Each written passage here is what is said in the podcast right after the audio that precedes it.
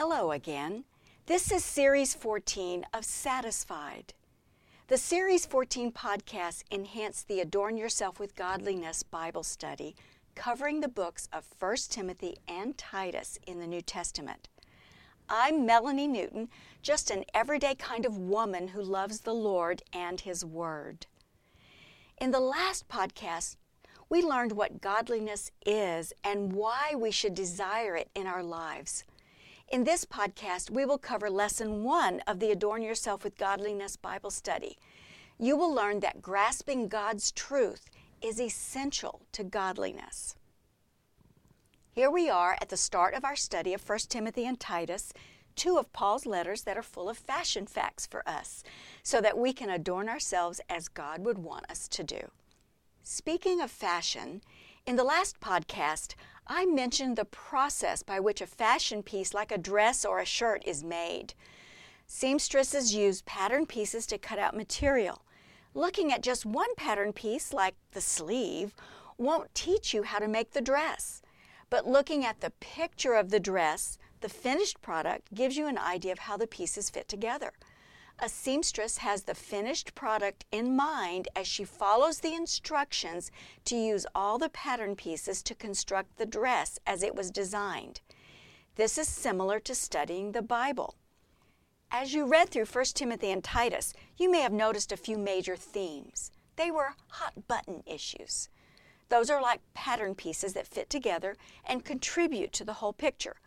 Both letters emphasize the need for godly leadership in the local church. You saw a number of references to maintaining a good reputation for the church. You also saw an emphasis on Christians doing good deeds that demonstrate what we believe, which enhances a good reputation for the church. The biggest theme is adorning yourself with godliness rather than ungodliness. And that one really works hand in hand with another theme teach and maintain truth and sound doctrine while guarding against error. Truth enhances your devotion to God, error takes you away from Him. Both influence how you adorn yourself. Understanding what your God, the creator of the universe, and your personal Savior is saying to you is far more important than making a dress to adorn your body. So let's examine this more closely. When you read any of Paul's letters, you will notice how careful he was to teach and maintain truth in everything he said or wrote. It was ever present on his mind. When he encountered error infiltrating one of the beloved churches he had founded, he immediately went after it. No burying his head in the sand no ignoring it and hoping it would go away. You saw that as you read through 1 Timothy and Titus. Any error that persists is like a spiritual infection in the body. You know how to recognize a physical infection by its symptoms. The same is true regarding a spiritual infection. Any opinion or belief that contradicts established biblical truth can cause an infection in the body of Christ. And like an infection in the human body, it always affects life, so it must be addressed. Thankfully, the answer to all spiritual infections is the truth that has been given to us in the Bible, especially in the New Testament. The writings of the New Testament are the work of the Holy Spirit revealing Himself to the apostles and other disciples of Jesus. The historical reliability of the Scriptures is an important issue, and the New Testament writings can be investigated to show that the biblical records are trustworthy. We can know that God's Word is true and reliable. Knowing truth gives us a spiritual immune system that fights and prevents infection in our hearts and minds. Grasping God's truth is essential to godliness. Now, grasping truth has three parts. First, you dwell in the truth of God you can know. Next, you humbly accept what you don't know or understand. And then you discern any teaching that you read or hear through the complete revelation of God's Word. These three parts help you to adorn yourself with godliness. So let's look at them one at a time. First, dwell in truth that you can know. We think of the word dwell as a place where you make your home. To dwell in truth is to make your home there. That means God's truth dominates your thoughts and attitudes, governs your life, and satisfies your heart. God's truth is a healthy home for us. To understand how to live as God intended us to live, we need to spend time perfecting our knowledge of Him through His Word. Not just pieces every now and then, but deliberately getting familiar with all of it. Every Christian should read through the Gospels, getting to know Jesus well. Then continue reading through the whole New Testament to get the big picture of what your salvation is all about. Then go back and read through the Old Testament to get the really big picture of God's plan of salvation from the very first and why the Jews were such a huge part of it. Don't expect to understand it all, but you will begin to have a grand picture of God and His plan throughout the ages. God gives us plenty of truth in the Bible that we can know and trust. There are 66 books of Revelation given to us, 1,189 chapters. God wants us to know the truth He has revealed to us, to make our home in that truth. Each passage we read or study has plenty of truth that we can know with certainty and allow to govern our lives. So dwell in truth you can know. The second part of this process for grasping truth is to humbly accept what you don't know or understand. In the midst of those 1189 chapters in the Bible, there are verses we just don't understand. Perhaps you don't understand something you've just read, but you might understand it in the future as you learn more through Bible study and as you hear great teaching that helps you to understand it. But there are things we'll never completely understand until we get to heaven. We'll see examples of that in 1 Timothy. The Bible says in Deuteronomy chapter 29 the secret things belong to the Lord our God, but the things revealed belong to us and to our children forever, that we may follow all the words of this law. Did you hear the emphasis on the things revealed? They belong to us. Yes, we can know them. But there are secret things the Lord has not revealed yet to any human. As we study the Bible, we can do our best to try to understand what is written. But you may never understand something that you read. Don't let that shake your confidence in understanding God's truth. When you run across something that you can't seem to understand from a Bible passage, make the choice to humbly accept what you don't know or understand and be satisfied with it. The third part of the process for grasping truth is to discern all teaching through the complete revelation of God's Word. This is what I mean by that. First, evaluate what you read and hear by comparing it with the whole Bible. We can't take pieces of the Bible, like a verse or a group of verses, and build our thinking on that. And we shouldn't let experiences and feelings become our measures of truth.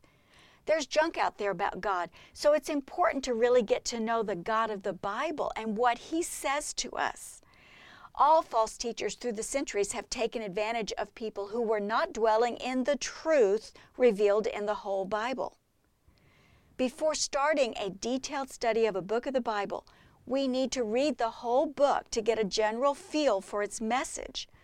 Like a seamstress, we get a glimpse of the whole picture before putting together the pieces. The pieces only make sense as they contribute to the whole dress. We should not be content to adorn ourselves with only one piece of the dress, a sleeve, a cuff, or a collar, and think we're wearing the completed dress. So, when studying a specific passage in the Bible, we should read the whole chapter in which it is found to see the context of the passage. You'll see that we do all of that in this study and in just about every other Joyful Walk Bible study. Let me say this, though even the best teachers are not infallible. Most are 80 to 90% right in what they teach and would love to know where they're wrong so they can change it. That includes me. Always check what you read and hear with what the Word of God says. To discern teaching, you also must avoid the look, imagine, see dragon when viewing any verse. The look dash, imagine dash, see dragon shows up this way. Someone looks at a verse or passage, imagines what they want it to say, then their mind sees what they have imagined through twisting word meanings and interpretations.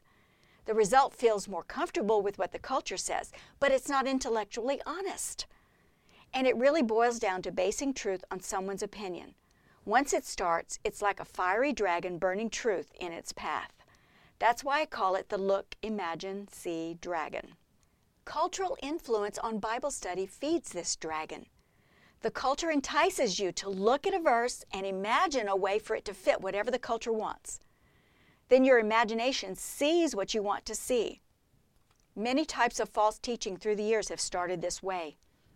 The look, imagine, see dragon leads to error in any discipline based on truth, science, and history, as well as the Bible. The brave thing to do is to tame the dragon at least as far as your own approach to Scripture is concerned. So, how do you tame the dragon? Well, you tame the look, imagine, see dragon by considering the Bible as sufficient on its own, not needing our improvement. In it, we find what our God considers right and wrong across all time periods, all nationalities and cultures, and across all levels of civilization. Not liking what it says about any one issue does not give us license to change it to make it easier for everyone to accept. We must consider the Bible as sufficient on its own to tame the dragon. You also tame the look, imagine, see dragon by basing your faith on what is in God's Word, not something you've just heard about it, and not something you're imagining to be there. Don't let yourself approach the Bible with that mindset. Stop listening to others who do. Another way to tame the look, imagine, see dragon is to follow the inductive process for Bible study. That's the process we use in all of our Joyful Walk Bible studies. We start off everyday study with asking for the Lord to teach us and give us understanding as we read and study. Then we answer the question, What does it say? We have you look directly at the text, what it actually says, not what you've heard it say or what someone else says about it. Good Bible study reads a verse in the context of the passage where it is found, the paragraph, the chapter, and the book. Each verse is usually part of a continual thought. But we don't stop there. The next question to ask in the process is this What does it mean? That's not what it means to you or to your neighbor or to your Facebook friend. But what did it mean at the time it was written? You can examine the original words to see what the writer meant and what the audience likely understood. You can look at other verses with similar content to let the Bible interpret itself. Then you can understand what it means for you today. Once you know what the Bible says and what it means, then you're ready for application, which is learning how to live this out in your life. So look at what's there, learn what it means and teaches you, then live it out in your life. When you follow the inductive process for Bible study, you will be able to confidently dwell in that truth. Grasping God's truth is essential for godliness.